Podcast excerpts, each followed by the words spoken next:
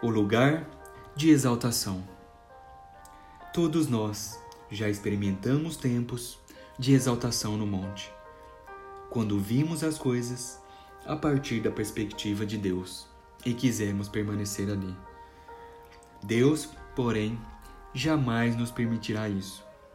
A verdadeira prova de nossa vida espiritual está em demonstrar poder para descer do monte se tão somente tivermos poder para subir, algo está errado.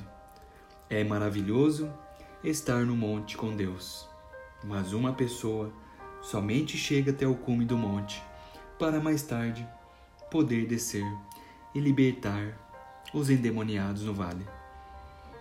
Marcos 9, 14 a 18 Não fomos feitos para as montanhas, os nasceres do sol nem para as outras belas atrações desta vida.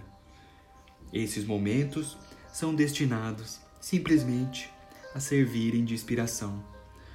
Fomos feitos para o vale e para a vida cotidiana, e esses são os lugares onde temos de provar nossa perseverança e força. Todavia, nosso egoísmo espiritual sempre deseja mais e mais momentos no monte.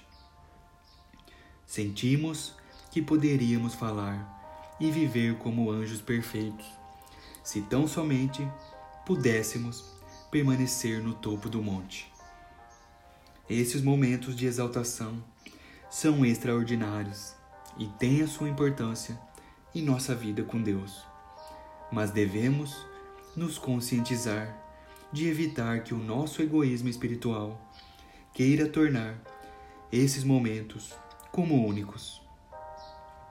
Somos propensos a pensar que tudo o que acontece deve se tornar um ensinamento útil. Na verdade, deve se tornar algo ainda melhor que ensinamento, mais precisamente, caráter.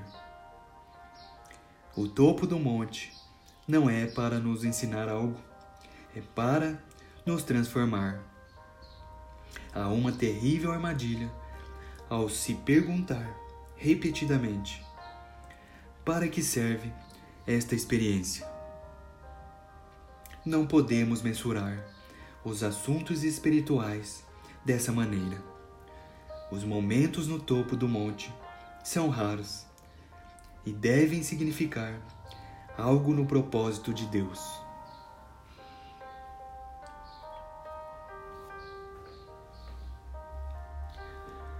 Seis dias depois, Jesus tomou consigo Pedro, Tiago e João e os levou a um alto monte, onde ficaram a sós.